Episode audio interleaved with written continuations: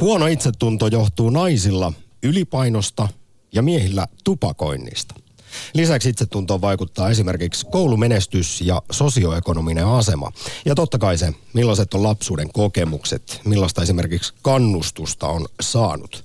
Tämä selvisi vastikään laajasta suomalaistutkimuksesta THLn tutkijan Olli Kiviruusun väitöskirjasta. Kuten myös se, että miehillä on parempi itsetunto kuin naisilla, paitsi täällä Akti-studiossa. Egoni pullistelee suorastaan rinnasta ulos. Joo, tällä pallilla istuu välilläkin, välillä paljonkin huijarisyndroomasta kärsivä Korhonen, mutta tuossa vastapäätä aivan poskettomalla itseluottamuksella varustettu Laaksonen. Kyllä se kuule joskus huonokin saattaa olla, kun sattuu huono päivä kohdalle. Suora sitaatti eiliseltä. Neiti Laaksoselta. Olen kyllä erinomainen, mutta tämä mun erinomaisuuteni perustuu nöyryyteen. Se oli vaatimattominta varmaan ja hersyintä, mitä olin kuullut aikoihin. Yle Puheen Slaattan on siis täällä studiossa. Ihme, että puhuu itsestäsi kolmannessa persoonassa. Pitääpä aloittaa. Seuraava tunti aktissa pohditaan sitä muun muassa, miten jalostaa itsetuntoa ja toisaalta, miten pitää huolta siitä, ettei ego pöhöty liikaa.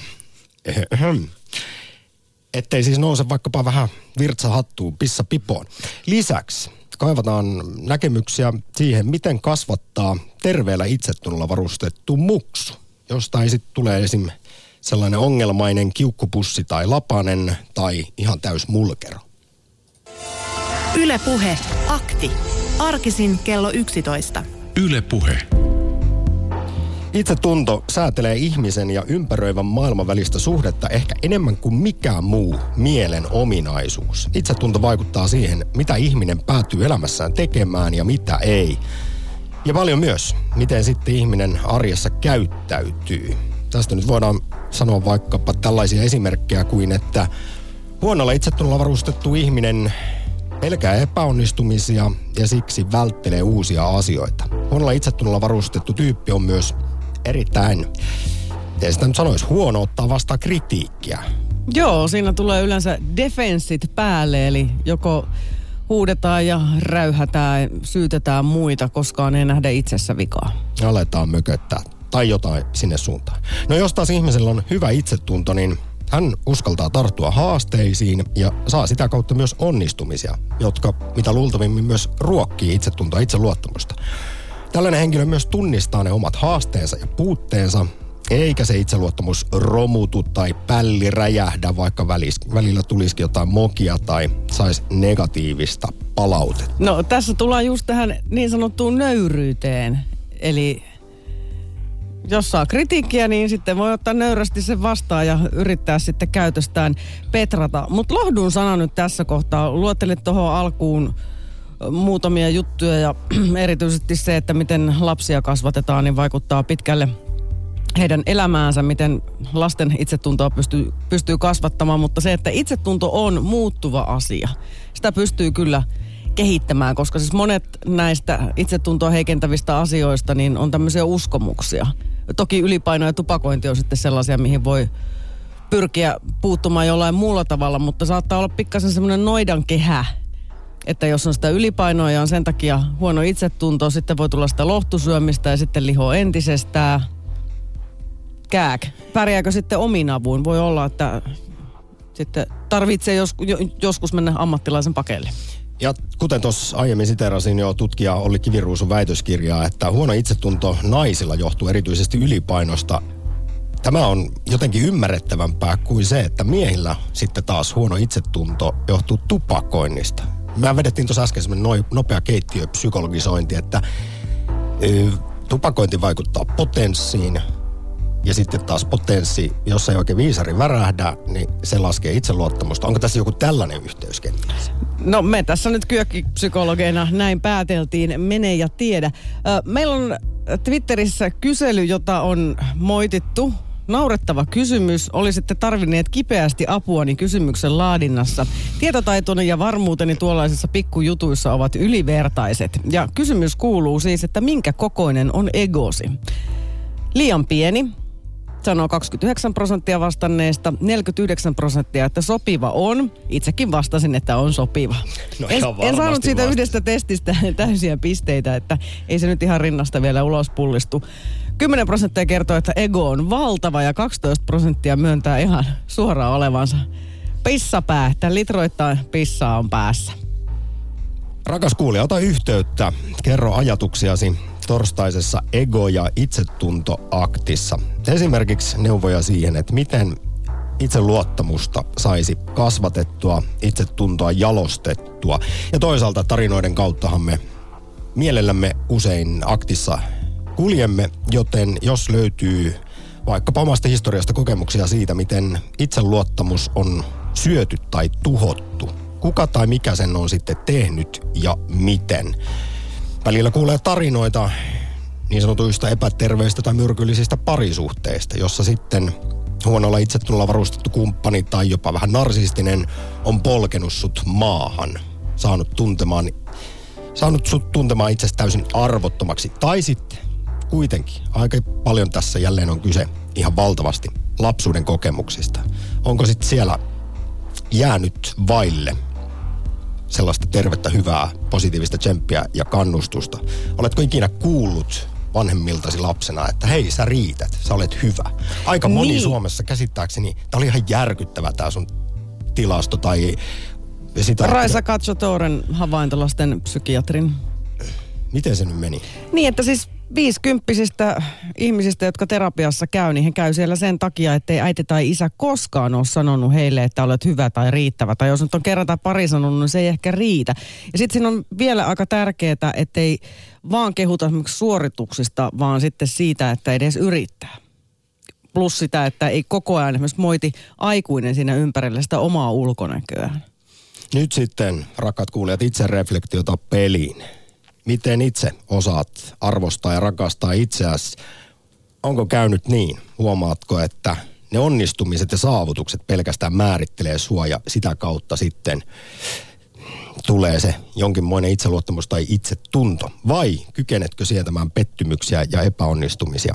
Kaikkeen näihin saa kantaa ottaa tänään puolen päivään saakka ja toisaalta tämä on aivan huikea tällainen termi kuin huijarisyndrooma. Ja erityisesti koskee koulutettuja naisia, mutta myös miehiä. Sanoin, että mullakin on tällainen ollut, kuten, kuten tosi monilla. Tästäkin olisi Niin, eli hauska- sä oot niinku luullut, että vahingossa oot päässyt johonkin asemiin. Kyllä se tosi usein tulee mieleen. Siis jos vaihtaa työpaikkaa tai on päässyt johonkin kouluun, ihan mitä vaan, saavuttanut jotain, niin siinä tulee vaan välillä tuonne kuikkimaan, takaraivoon, mieleen sellainen pikku ajatus, että, että kohta jään kiinni, että eihän mä nyt oikeasti tiedä tai osaa yhtään mitään. Joka päivä tässä aktiivistudiossakin, niin kauheasti mä kuulostan siltä niin kuin jostain tietäisin, mutta oikeasti. Nyt Sampa, sä oot ihan hyvä tollasena. Mä imeen vähän tota sun pöyhkeää egoa ja sitä kautta ehkä, jos se vaikka tarttuisi minuun se sun Joo, mä yritän tästä näin nyt jakaa sitä. Ylepuhe akti.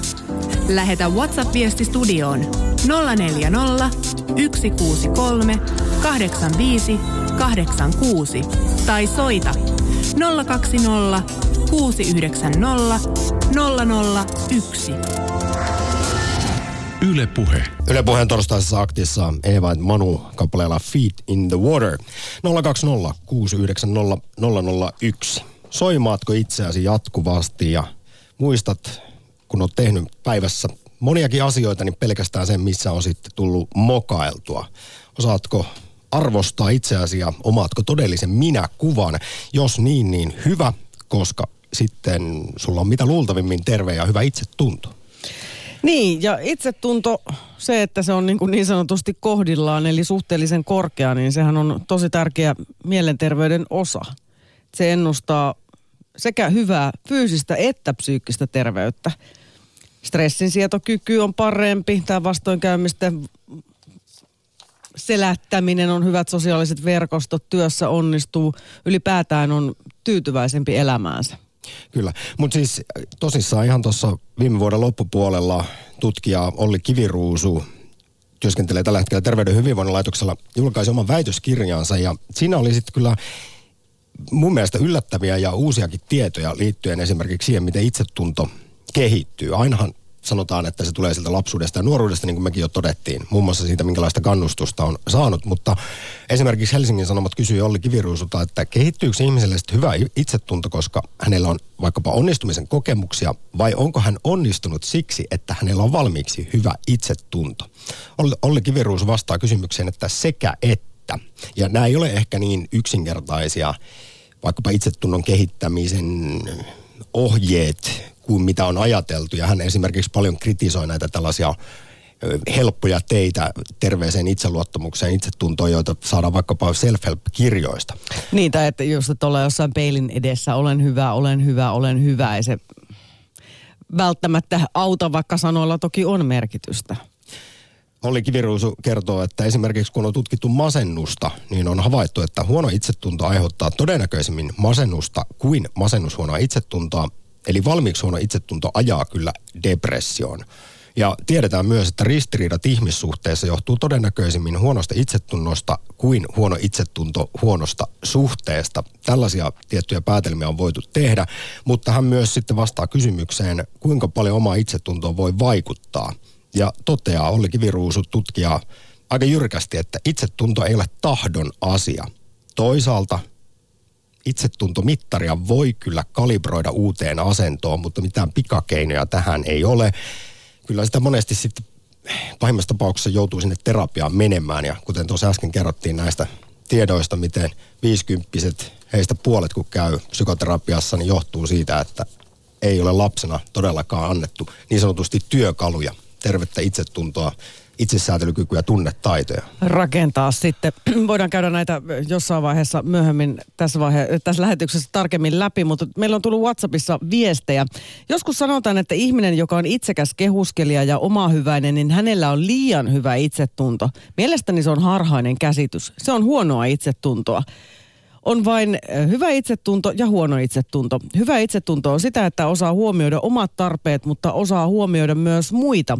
Hyväksyy oman ja muiden keskeneräisyyden. Tämä oli hienosti todettu. Ja sitten muistutetaan, että meillähän saa helposti leuhkan maineen, jos luottaa itseensä. Pitää ainakin näyttää vaatimattomalta ja sitten kysytään, että ollaanko siellä studiossa leuhkoja välistä. No ihan varmaan. Käsi pystyy virheen merkiksi. Eikö, miten, sä, miten sä sanoit? Sinun suurin suuri itseluottamuksesi lähtee kuitenkin aivan loistavasta nöyryydestä. Niin, nimenomaan. Heidi Laaksonen sitaatti. Hei, puhelinlinjat tällä hetkellä tyhjänä egoaktis. Kerro omia näkemyksiä esimerkiksi siihen, miten itseluottamusta saa kasvatettua, itsetuntoa jalostettua. Oletko oppinut rakastamaan itseäsi? Kuulostaa vähän jotenkin siirappiselta, mutta aika hemmetin tärkeästä asiasta siinä on kyse. Tai sitten toisaalta, jos on kokemuksia siitä, miten se oma itsetunto on tai itseluottamus tuhottu, poljettu maahan, vaikkapa parisuhteessa tai vanhempien toimesta tai tällaisessa jossain vääränlaisessa ystäväpiirissä. Tästäkin muuten muistutetaan esimerkiksi Suomen mielenterveysseuran toimesta, että kannattaa vähän katsoa, minkälaisessa porukassa aikaansa viettää. Ja että viettäisi sitten elämää sellaisten ihmisten ympärillä, joiden seurassa tulee hyvä fiilis. Imevätkö he energiaa vai antavatko sitä? Mä oon yhdessä semmoisessa harrastusporukassa ja mun täytyy sanoa kyllä, että siinä on kyllä semmoinen tsemppi-meininki. Että eilen oli kuorojohtajalla synttärit ja kaikki laitetaan viestejä ja jotenkin siis aivan semmoinen rakkauden täyteinen ja kannustava ilmapiiri on läsnä koko ajan, niin semmoisessa kyllä aivan upeata olla. Ylepuhe Akti. Soita 020 690 001. Ja koska mehän emme oikeasti täällä Aktiivistudiossa tiedä mitään, vaan siteraamme viisaampia ja asiantuntijoita, niin kuunnellaan yhtä sellaista seuraavaksi.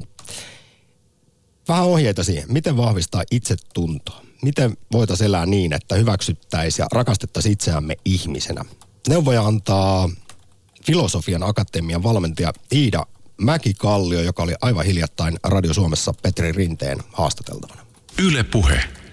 Ne ehdot, mitä me laitetaan meidän hyväksyvyydelle tai sille, että me ollaan ikään kuin hyviä, niin ne tulee tosi kaukaa lapsuudesta, että mitä, mitä sä oot oppinut, että minkälainen ikään kuin kuuluisi olla, että kelpaa joukkoon, niin silloin semmoisen vakaan itsetunnon kultivoiminen tai sen vahvistaminen, niin se vaatii isoa duunia siinä, että, että huomataan, että okei, että mitkä ne on ne asiat, mihin mä oon kiinnittänyt, mihin mä oon ikään kuin nakuttanut sen mun, mun arvoni ja, ja aletaan löyhentämään niitä, että sä huomaat, että okei, että meidän perheessä oli tämmöinen juttu, että hirveästi arvostettiin tätä, tätä työntekoa, että kauheasti piti tehdä töitä, niin mä oon napannut sieltä tänne, että, että jos ei tee työtä, niin on sitten jotenkin huono tyyppi. Tai jos ei pysty tekemään tai jos mitä liian on masentuneena tai ei, ei, ei pysty jostain syystä palvelemaan muita, niin sitten on jotenkin surkimus, että siitä on tullut se ja silloin tulee hirveästi itsekritiikkiä taikka, että okei, että meidän kotona niin, niin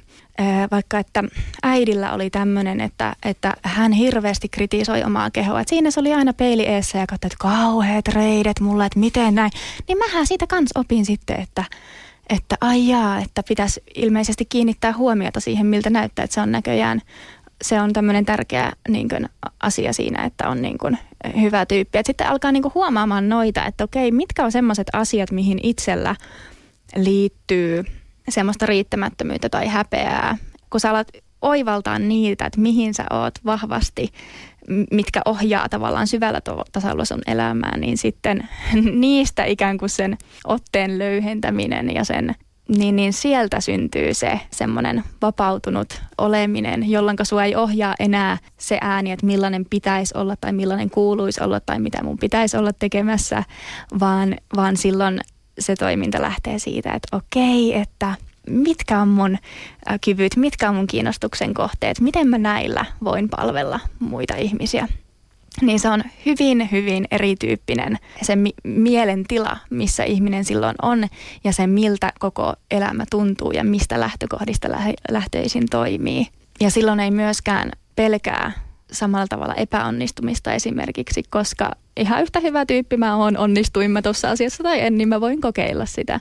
Mutta jos sun identiteetti liittyy siihen, että, että mä, oon, mä oon tosi, että sitten mä oon tosi hyvä, jos mä onnistuisin tässä jutussa, niin se on aika, aika kova panos, että se on aika pelottavaa sitten, että jos sä epäonnistut siinä, niin sä oot jotenkin sitten surkimus. Mutta jos sä ajattelet aina, että e, sä oot aina ihan yhtä hyvä tyyppi kuin joka ikinen muukin, niin, niin silloin siitä, siitä syntyy se rohkeus tehdä, tehdä asioita. Näin Filosofian Akatemian valmentaja Iida Mäkikallio. Ylepuhe akti. Lähetä WhatsApp-viesti studioon 040 163 85 86 tai soita 020 690 001. Yle Puhe. Eeva Tuusulassa, morjesta. Terve. Tota, joo, äh, mm, mä kuuntelin silloin, oliko se kiirastorstaina, kun oli tämä teidän antieksianto ja armahdus. Kyllä se oli. Siinä oli myös synnin päästöstä, tai pyydettiin synnin tunnustuksia, mutta aivan erityisesti kehotettiin pohtimaan sitä, että miten osaako antaa anteeksi ja osaako pyytää anteeksi. Ja Joo. olla itselleen armollinen. Aivan, ja tota, se oli musta ihan tosi hyvä ja, ja niin kuin kivallista kuunnella. En siis sitten tiedä, että liittyykö se mahdollisesti siihen ohjelmaan vai mikä nyt sitten laukas. Että mä oon sitten tässä pääsiäisenä niin jostain syystä päätynyt miettimään omia ensimmäisiä tällaisia niin kuin rakkaussuhteita, niin mitkä mulla oli semmoista parisuasta merkityksellistä, jotka ei sitten ihan niin kuin loppunut ihan niin kuin Strömsössä. sitten loppujen lopuksi se jätti varmaan aika niin kuin pahoja jälkiä ja sitten tota itsetuntoon ja minäkuvaa ja sellaisia ja maailmankuvaankin varmaan. Ja tota, nyt kun sitten äsken laitoin radion päälle ja kuuntelin, mikä tämä aihe on, niin se mun tuli mieleen, että kun mä oon itsekin niin pari terapiaa käynyt ja niissä on käsitelty kyllä – ehkä enemmän sellaisia niin lapsuuteen liittyviä asioita ja jotain muita, ehkä siihen seurakuntaankin liittyviä asioita, missä mä olin mukana, niin mä tajusin, että niitä asioita mä en ole kummassakaan terapiassa koskaan jostain syystä puhunut, mitä niihin parisuhteisiin liittyy. Ja mä ajattelin, että onko ne ollut niin, niin vaikeita, että mä en ole halunnut niihin kajota tai mikä siinä on, että se työ, mitä tässä nyt on tehty, että on yrittänyt niin kuin nähdä niitä menneisyyden tapahtumia silloin 30 vuotta sitten niin kuin sen nykyisen minäkuvan ja nykyisen maailmankuvan kautta. Ja sitten mä oon kyllä tajunnut, että mä varmaan aika paljon myös tulkinnut niin kuin asioita väärin. Että sitä niin helposti tulkitsee toisen ihmisen niin kuin tekoja sen niin kuin, oman huonon itsetunnon kautta. Ja sitten kun varma, mä voin uskoa, että tänä päivänä on vähän niin kuin realistisempi maailmankuva ja toivottavasti parempi itsetuntokin, niin jotenkin näyttäytyy ne sen ajan tapahtumat aika erilaisina nyt, kun on yrittänyt sen toisen osapuolen niin kuin näkökulmasta tavallaan katsoa ja yrittää ymmärtää, että mikä saa toisen toimimaan niin kuin toimii. Ja, ja musta tuntuu, että siitä on kyllä vähän seurannut sit sellaista, että mä oon täällä itkeskellyt ja tullut siihen tulokseen, että olisikohan aika armastaa niin kuin sekä itsensä että se toinen ihminen. No olisi. Aivan ehdottomasti Eva, mutta jos saan kysyä niistä nuoruuden rankoista parisuudekokemuksista, sanoit, että niissä varmasti sitten itse luottamus ja itsetuntokin meni eron myötä, niin ootko jo päässyt niin pitkälle pohdinnoissa, että johtuiko se sinusta vai hänestä? Tarkoitan tällä nyt sitä, että polkiko nämä sun eksät sitten jotenkin sun itsetuntoa, itseluottamusta maihin omalla käytöksellään vai koitko vaan sitten tämän eron jälkeen itse huonolla itsetunnolla sen, että en kelpaa enää kenellekään? Kumpaan suuntaan tässä oikein sitten oot lähtenyt? No ehkä siinä, niissä tuli ominaista se, että mä oon 18 ja 19-vuotias, kun on niin ollut ja sitten kesti muutaman vuoden se toinen suhde, niin tota, et tietenkin se on ollut ihan kokemattomuuttakin, että ei ole niin ymmärtänyt oikein, että on ollut vähän sellaiset ruusunpunaiset silmälasit ja sitten asiat ei aina mene sillä tavalla, että um, um, mitähän mä toho, osaisin tuohon oikein sanoa, että... No, mutta se on varmasti aika monelle tuttua teini-iässä, nuoruusvuosissa. Kun sydän särkyy, niin siinä ollaan aika, aikamoisissa tunnekuohuissa. Niin, no ehkä siinä aika merkityksellistä on varmaan se, että just kun on niin nuori, ja kun me ihmiset ollaan niin kuin toinen toisillemme peilejä, että ainakin, niin kuin, mikähän se oli, ei se ollut varmaan teidän ohjelmassa, se oli joku muu, mistä tota, käsiteltiin häpeää siinä se, se niin kuin professori Rentola tai joku mainitsi siitä, että se häpeän tunne niin kuin alkaa kehittyä jo ihan niin kuin pikkuvauvassa voidaan, niin kuin, on tutkittu, että todetaan sellaista, että, että, niin kuin, että kun, jos se äiti ei lap, vastaakaan sen lapsen hymyyn, niin voidaan todeta niin siinä vauvassa sellainen reaktio, että se kokee häpeää. Ja mulla on kyllä niin mun niin oman elämän kokemuksen kannalta niin kuin sit, to, tosi vahvana sen, että kyllähän se vaikuttaa myös niin edelleenkin, että miten me suhtaudutaan toiseen. Mutta harvalla varmaan on niin, kuin niin loistava itsetunto, että jos jotkut kohtelee meitä ihan niin kuin, tosi huonosti, mm. niin että me ei ajateltaisi, että se saattaisi johtua siitä, että minä olen huono. Joo, Mut ei kyllä se kirpasee, vaikka olisi ihan hyväkin itsetunto. Niin, kyllä. Ja se, minusta pitääkin tuntua, koska se on merkki siitä, että nyt meni mm. jotain pieleen, että eihän näin pitäisi olla. Että se on vähän niin kuin sellainen kipuaisti ihossa, joka sanoo, että niin kuin vedä käsi pois, että nyt polttaa. Että just niin kuin tuossa joku ehti teidän asiantuntija sanoi, että kannattaa miettiä, että vähän mistä seuras on. Että kyllä mullakin niin kuin iän myötä on sitten tullut sitä, että vähän ehkä sitten katso, että sellaisia ystävyyssuhteita jää pois, mitkä ei ole rakentavia, että jos ne ei ole mulle hyväksi, koska omatkaan voimat ei ole aina ihan niin kuin toivottavat, että joutuu miettimään, niin kuin, että jos on suhteita, jotka vaan vetää mua alaspäin, niin mun on niin kuin velvollisuus sellaisia ylläpitää. Aivan. Hei, vielä, vielä tietynlainen lohdun sana tulee muun muassa henkiseltä valmentajalta Paula Immolta, jota Yle Uutiset on haastatellut. Hän muistuttaa, että ihmisillä on aika usein hyvin yleisesti tapana yleistää ja määrittää itseään pettymysten kautta. Ja sitten me valitettavan paljon erehdytään ajattelemaan muun muassa siten, että jos epäonnistun kerran, niin sitten epäonnistun aina.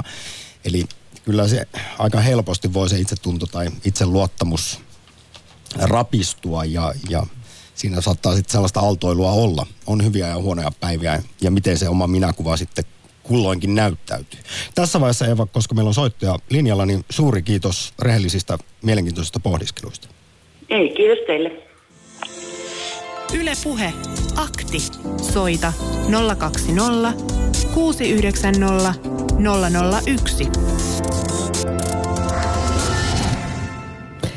Itsellä ainakin on hyvä itsetunto, vaikka liemmin mitään kehuja saanut lapsuudessani, kerrotaan WhatsApp-viestissä. Katson itseäni peilistä ja kehun, kuinka komea kaveri sieltä kurkistaa. Asennekysymys. Omia lapsia se kehun gene- kyllä. geneettinen kysymys. Tämäkin on havaittu, että se nyt ei, siis me voimme elää samanlaisen yhtä karsean vaikkapa tai paskan lapsuuden, mutta toiset taas geneettisesti ovat varustettuja lähtökohtaisesti vähän paremmalla itsetunnolla. Käsittääkseni tämäkin on havaittu. No, tämä on varmaan mulla sitten geeneissä. Omia lapsia kehun kyllä joka päivä, kuinka heitä rakastan ja he ovat tärkeitä. Aika näyttää, mitä vaikutusta tällä on. Ihan varmasti on vaikutusta. Ja se on myös yksi kysymys torstaisessa ego- ja itsetuntoaktissa, että kuinka sitten kasvattaa lapsi, joka on varustettu terveellä itsetunnolla itseluottamuksella, ettei tule sellaiseksi ä- ärripuriksi, kiukuttelijaksi tai lapaseksi tai ihan totaaliseksi mulkeroksi, joka sitten esimerkiksi imee muilta energiaa ja tuhaa muiden itseluottamuksen oman epävarmuutensa ja paha olon takia.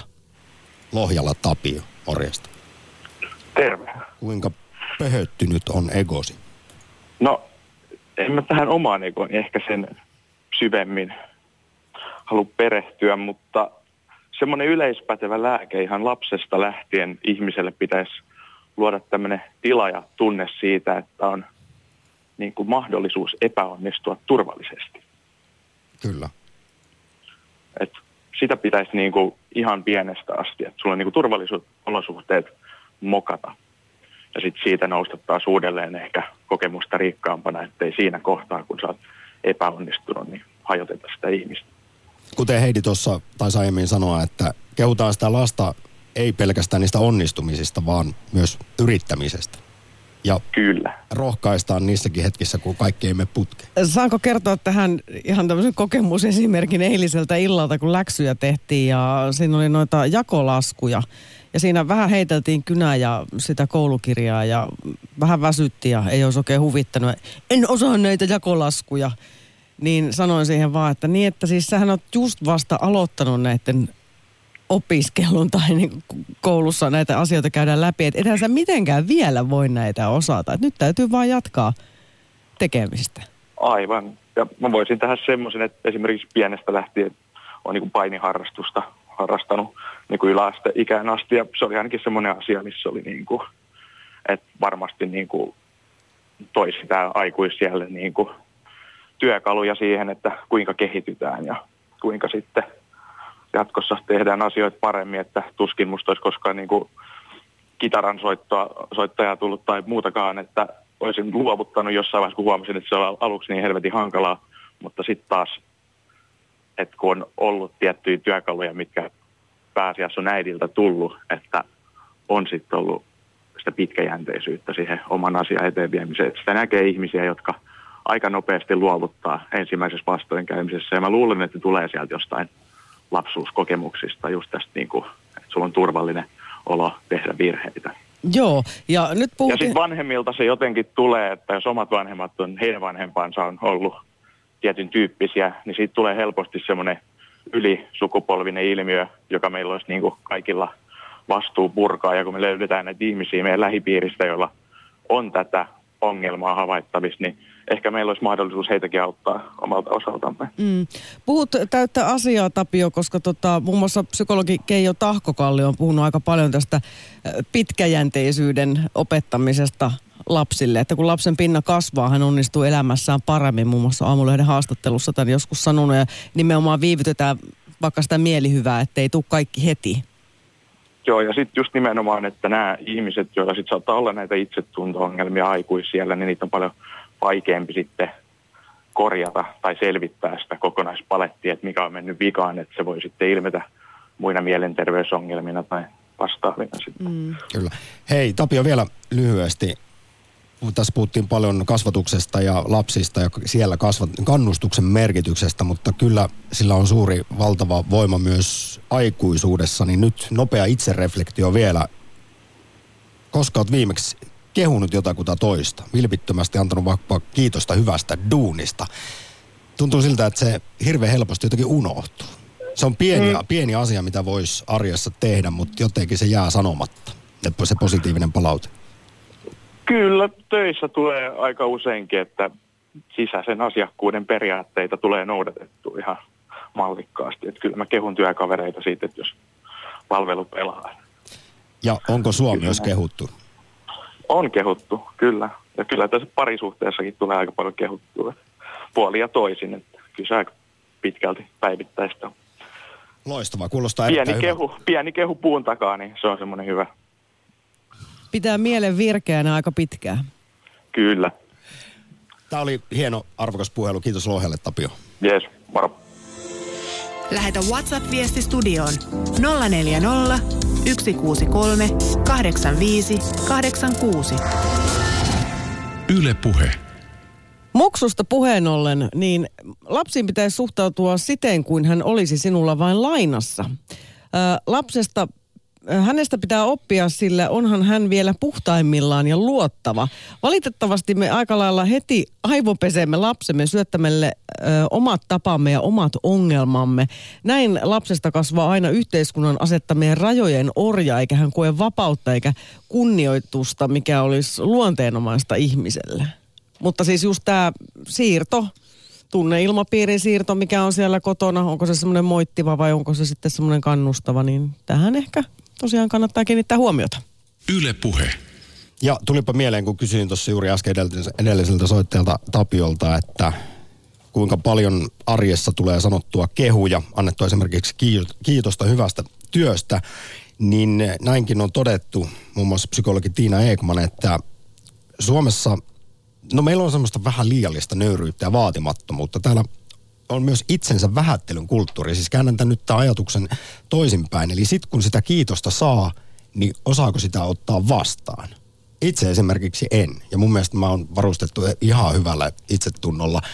Mutta jos joku sanoo ihan jonkun arkisinkin kehun, niin siinä tulee just nämä klassiset, no eihän tämä ei tässä nyt mitään. Ja sitten myös ehkä tai jotain huijarisyndroomaa heti ajattelee, että no mutta joku toinen olisi tehnyt asian paljon paremmin kuin minä. Mikä on ihan totta, mutta tarvitseeko mun niin ajatella? Ei tietenkään, mutta e- El Klassikohan tästä on myös se, että sä oot pukeutunut hienosti johonkin uuteen vaatteeseen ja ihmiset tulee sanoa sulle, että onpas kiva mekko.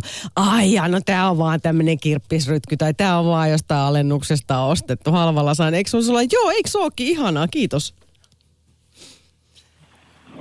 Rantasalmella, Markku, morjesta. Kiva kun jaksoit odotella. Ää, hyvää päivää. Minkälaisia ajatuksia sulla on liittyen itse tuntoon? No, en tiedä itse tuntoa, mutta tuota, itse henkilökohtaisesti on maailman äh, ihminen, altruistinen ja sellainen, että, että se ikinä ei saa itseään nostaa. Ainoastaan pystyy nauramaan itselleen, että tuota, hyvin avoimesti ja rehellisesti. Markku, tartun tuohon. Sehän kertoo hyvästä itsetunnosta, että osaa nauraa itselleen. No joo, äärimmäisen tärkeä ominaisuus. No joo, mutta tuota, ää, yleensä täällä ihmisten keskuudessa niin katsotaan hyvin voimakkaasti pahalla, että, että tuota, ei voi alentaa niin voimakkaasti itseään hyvillä tarinoilla tai sellaisilla asioilla, että tuota, mitkä nolaisi ää, niin kuin täysin itsensä, mutta tuota, mä ajattelin, että se on vahvuus, että maailmassa pitää olla aina rehellinen.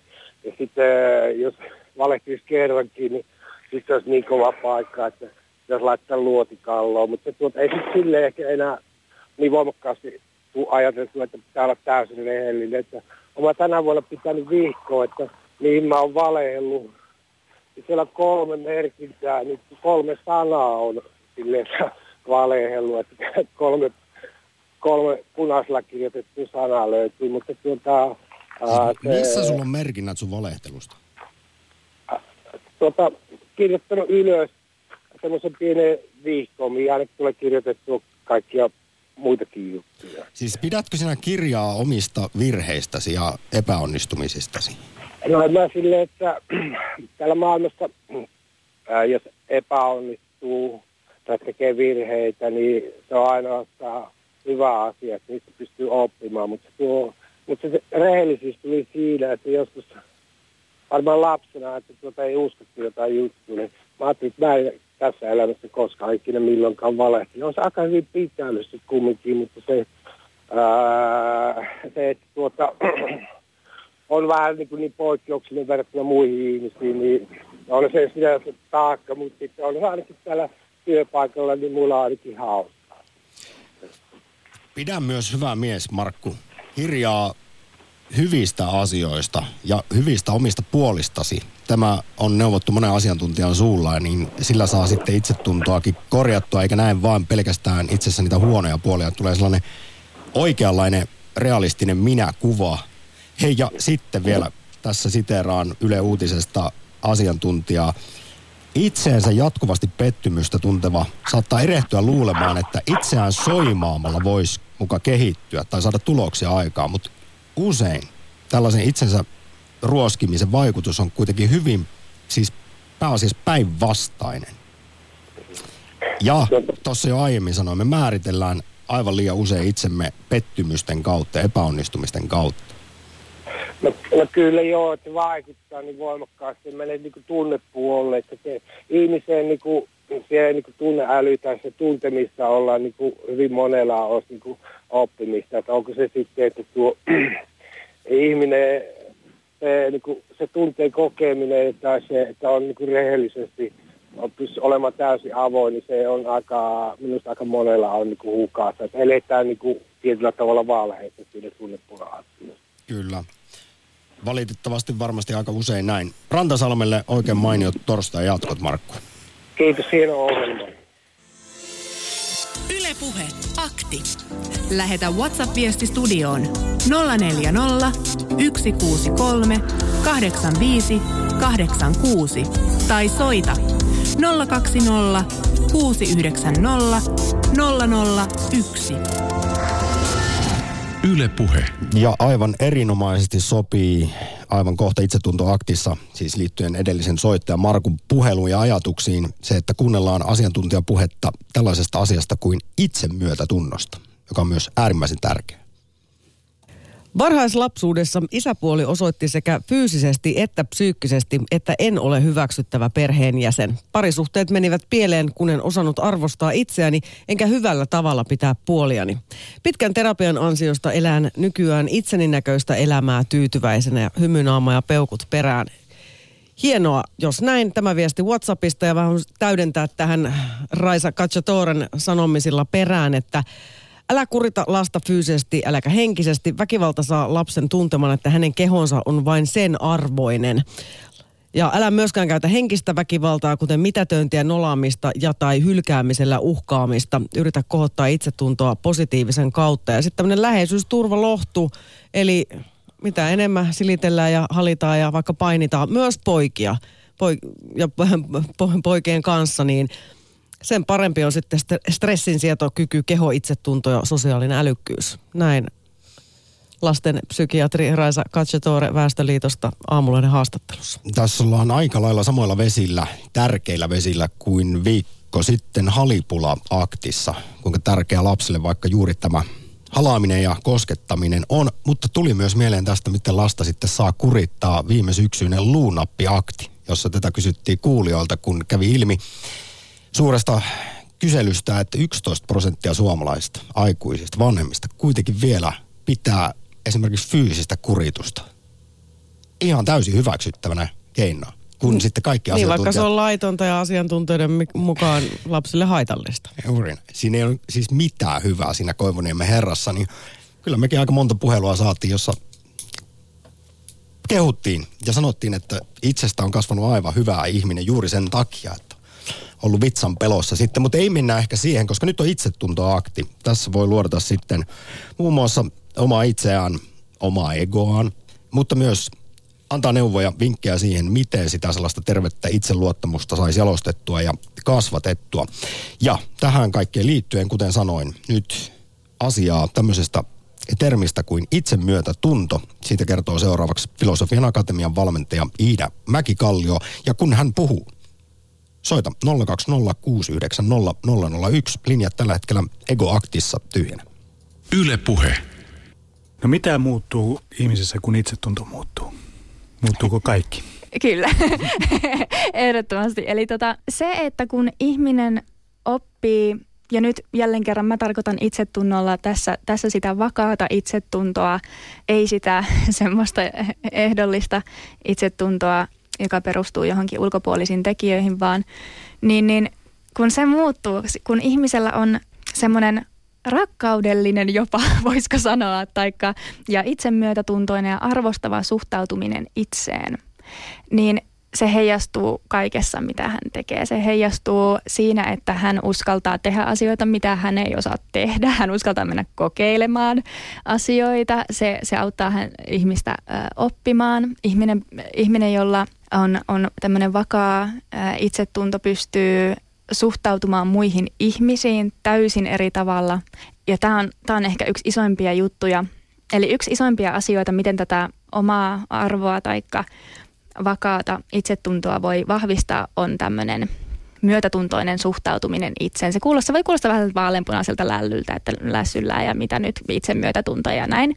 Mutta siis se on kovinta, kovinta juttua ikinä, eli että, että pystyt olemaan itsellesi ystävä. Siinä kohtaa, kun sulla tulee se kritiikki sieltä, että miksi sä teit näin ja mikä ja nyt sä teet, että jos sä siinä kohtaa pystytkin antaan itseään, itsellesi semmoista armollista, rakkaudellista että oi, että tätä tietenkin sulla on paha olo, kun sulla kävi näin. Ja okei, sulla on tämmöinen tunne nyt, että oi Iida, että nythän sulla on tämmöinen surullinen mieli. Tietenkin sulla on surullinen mieli, kun tässä kävi näin. Ja ei ole mikään ihmekään, että sä oot nyt väsynyt, kun sulla on tässä nyt seitsemän asiaa kerrallaan meneillään tämän tyyppisesti. Että siinä kohtaa, kun sulla on vaikeinta, niin, niin sä pystyt olemaankin, suhtautumaankin itsellesi armollisesti, niin se on ikään kuin se balsami, mikä sen tekee. Ja ja sitten monesti puhutaan, että, tai että monet ehkä ymmärtää tämän väärin, että itsemyötätunto, että että mitä, että eikö meidän, että eikö se nyt riitä, että eikö me ihan tarpeeksi pyöritä oman navan ympärillä tässä, että eikö pitäisi ajatella muita, muita ihmisiä ja niin kuin näin, mutta tämä on ikään kuin ihan ö, ymmärretty siinä kohtaa väärin, että missään nimessä itsemyötätunto ei ole semmoista itsensä lellimistä, vaan, vaan se on nimenomaan sitä, että sä suhtaudut itseesi niin kuin mm, hyvä vanhempi tai hyvä ystävä. Ja se itse asiassa tekee sen, että sä et pyöri itsesi ympärillä, äh, vaan kun sä pystyt olemaan itsellesi armollinen tai rakkaudellinen, niin silloin, silloin se tekee sen, että, että sä, kun sä oot rauhassa itsesi kanssa, pystyt olemaan, niin sulta vapautuu ikään kuin se kapasiteetti olla muiden kanssa läsnä. Viisaita ajatuksia kertoi aivan hiljattain Petri Rinteen haastattelussa Radio Suomessa Filosofian Akatemian valmentaja Iida Mäkikallio. Ylepuhe akti. Itse myötätunto tarkoittaa siis hyvän tahtoista ystävällisyyttä itseämme kohtaan. Kohdellaan itseämme kuin miten paras kaveri kohtelisi. Ja niin käytä... pitää olla siis armollinen, että jos joskus väsyttää, niin on lupa, lupa levätä tai hemmotella itseään jollain haluamallaan tavalla. Mutta mun mielestä toikin oli ar- arvokas neuvo, että, että ei myöskään suljeta itseämme huolenpidon piirin ulkopuolelle. Niin, että otetaan siis sitä apua vastaan. Ja Suomen mielenterveysseurasta myös, jossa on kirjoitettu paljon siitä, mitä tarkoittaa hyvä itsetunto. Esimerkiksi se, että hyväksyy omat heikkoutensa, näkee ne ongelmakohdat, ynnä muuta, ynnä muuta, niin niin Suomen mielenterveysseura painottaa kuitenkin samassa yhteydessä, että tämä ei tarkoita sitten sitä, että hyväksytään vaikkapa sellaiset piirteet itsessä, jotka haavoittaa muita. Tai selitellään esimerkiksi, että no hei, kun mä oon tällainen, niin mä en voi itselleni mitään deal with it. Se on vaan ihan mulkeroutta. Niin, ei kyllä voi ja pitää muuttaa itsessään jotain, jos se on muille ihmisille haitallista.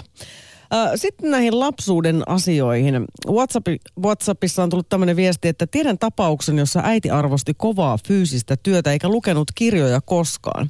Perheen lapsi oli taas kirjoista ja koulunkäynnistä pitävä intelligentti. Äiti ei osannut tukea lapsen ominaispiirteitä, vaan torui liiasta lukemisesta ja taiteen harrastamisesta.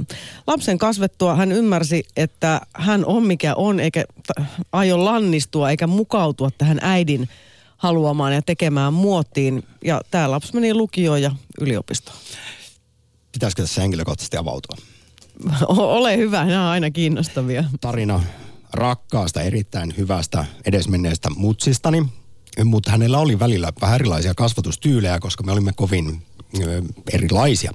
Seitsemännellä luokalla kevää todistus, keskiarvo muistaakseni mulla oli joku yli yhdeksän, niin hän suuttui tästä kovasti. Mennessä jotain arestia tarjota sen takia, että olin saanut aivan liian hyvän tokarin siihen nähden, miten vähän on tehnyt töitä. Ja, niin, että huijaamalla oli tullut. Tai sitten vaan, että olin oma itseni ja onneksi olin sitten jostain kuitenkin saanut ihan hyvää itsetunnon ja itseluottamuksen. Niin mua lähinnä 13-vuotiaana tämä kyseinen asia reagointi nauratti, totesin, että on siinäkin mutsilla meiningit, että enpä anna sen itseäni vaikuttaa, että mä jatkan tällä hyvällä, ha, hyväksi havaitsemallani tyylillä. No Muuten niin, hän kyllä sulla on aika... hyvä kasvattava äiti tässä. Joo, no tämä on kyllä erikoinen tarina, mutta tuota, on sulla ihan hyvä itsetunto selvästi. Kaikesta huolimatta. Hei, vielä ehtii mukaan ego- ja itsetuntoaktiin Raine, morjesta. Terve. Minkälaisia ajatuksia tässä on torstain No, päivässä mulla tuota, itse, itsetunto kyllä on mulla kohdallaan, mutta mulla olisi varoittava esimerkki ja haluaisin kertoa nuoruuden ystävästäni. Anna tulla. Eh, Joskus eh, 50-luvulla niin tuolla Sipoossa kesämökkimaisemissa, niin tämän kaverin isä oli semmoinen monitaituri, niitä miehiä, jotka tekee mitä ne haluaa ja muut mitä ne osaa. Ja poika oli hyvin kiinnostunut tekemään yhtään toista, mutta isä aina oli sanomassa, kuule, anna olla, että ei, ei tostu mitään, mä teen sen, mä teen sen. Hmm. Ja, ja tavallaan niin kuin nitisti ja niisti sen ihan kokonaan. Lopputulos oli se, että kun hän sitten varttui ja siirtyi työelämään, niin ei hänellä ollut pitkiä työsuhteita. Se loppui aina silleen, että ja kertoi, kertoi mulle, että no kato se johtaja. Hän oli ihan täys kaheli, se ei ymmärtänyt mitään. Minä yritin hänelle selittää, että näin ja näin ja näin nämä asiat pitää tehdä. Sitten hän sortui alkoholismiin ja loppujen lopuksi viinaan kuoli joskus 38-vuotiaana. Että mielestäni tämä isä oli syyllinen tähän, hän on voinut kannustaa eikä, ni, eikä niin kuin koko aikaa niistää sitä poikaa. Juuri, Tämmöinen, tämmöinen kokemus. juuri näin. Ja Raine, tässä vaiheessa kun aika juoksee, suuri kiitos Mm. opettavaisesta tarinasta. Joo niin, joo, kiitos. Lähetä WhatsApp-viesti studioon 040 163 85 86. Yle Puhe. Saska on lähettänyt meille viestin, että hänellä on itsetunto mielestään ihan kohdillaan. Sekularisoituneet kanssaihmiset eivät vain näe eivätkä ymmärrä minussa olevaa potentiaalia, vaan luulevat, että olen hieman yksinkertainen, kun elän yksinkertaista elämää. Olen mitä olen, täysin tietoisesti. No, sehän kuulostaa erittäin Siltä, että hyvältä. itsetunto on kohdalla ja on voinut valita omanlaisensa elämäntavan. Mutta Go tää- for it, antaa Mi- palaa. Minkä takia se, että elää yksinkertaista elämää, antaa ihmisestä yksinkertaisen vaikutelman? Mene ja tiedä. Kyllähän me askeettisuus kunnia. Harjavallassa, Jukka, morjesta. Moro moro. Kuule, täytyy ruveta soittamaan, kun tuo, tuo itsetunto on vähän semmoinen, semmoinen meille kaikille, että me olemme siinä jonkinlaisia asiantuntijoita ja, ja kyllä kai se sisältäpäin lähtee. Että, eh, mutta niin kuin, tässä kerran pohdiskeli tota, vähän sillä lailla, tuo Juhani Siltanen joskus sitä kirjoitteli tästä, että että ehkä me suomalaiset ehkä liikaa haemme sitä ulkopäistä itsetuntoa, että, että, että Siltala ainakin kuvaa aika hienosti siinä, että, että näillä ulkoisilla varustuksilla, rahalla ja, ja kunnialla ja tämmöisillä, tämmöisillä, että sitten kun meillä on näitä, niin sitten me ollaan kovia poikia, että Eikö se kerro just oikeastaan itse asiassa huonosta itsetunnosta? Että tämmöisillä No ulkoisilla on. asioilla sitä yrittää Niin. sitten epätoivoisesti pönkittää. Niin, Tuossa jo aiemmin, tekee. aiemmin kysyin, tähän varmasti liittyy myös se, että, että jos sitä määrittelee sen oman, oman arvon tunnon pelkästään vaikkapa saavutusten tai onnistumisten kautta. Pitää olla aina paras, ja jos se ei ole, niin ei ole mitään. Niin, se on, se on kivinen tie. Se on, se on kaikkein hulluin tie semmoinen, että, että ihminen rupeaa, koska uskaltaisi olla sitä, mitä on. Ja, ja jokaisella meillä on varmaan semmoisia ominaisuuksia, että sä olet hyvä jossain kirjoittamisessa, puhumisessa, tekemisessä ja, ja, ja yrittää sitä, sitä niin kehittää. Mutta sitten tuo, tämä itsetunto on kyllä, kyllä kai se on aika virullinen juttu, että että jos ei sitä kokonaisvaltaisesti kehitä itsessään, niin, niin jos sä oot jossain nuorenakin jossain tehtävissä, niin se, se itsetunto nousee siitä, mutta sitten sä menetät nämä iän mukaan, niin, niin se itsetuntokin tavallaan on vähän niin kuin haettava joka päivä. Että ei ei se ole semmoinen, sitä monta kertaa kuvittelee, että, se, että kun se on nyt tämä aika rautainen tuossa, niin, niin kyllä tässä por, porharelletaan, mutta ei se vaan niinkään aina pysy.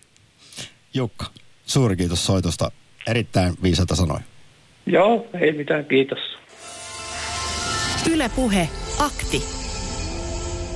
Itsetunto säätelee ihmisen ja ympäröivän maailman välistä suhdetta ehkä enemmän kuin mikään muu mielen ominaisuus. Itsetunto vaikuttaa siihen, mitä ihminen päätyy elämässään tekemään ja mitä ei, ja paljon myös, miten sitten käyttäytyy. Näin on aivan vastikään tutkimuksissa todettu.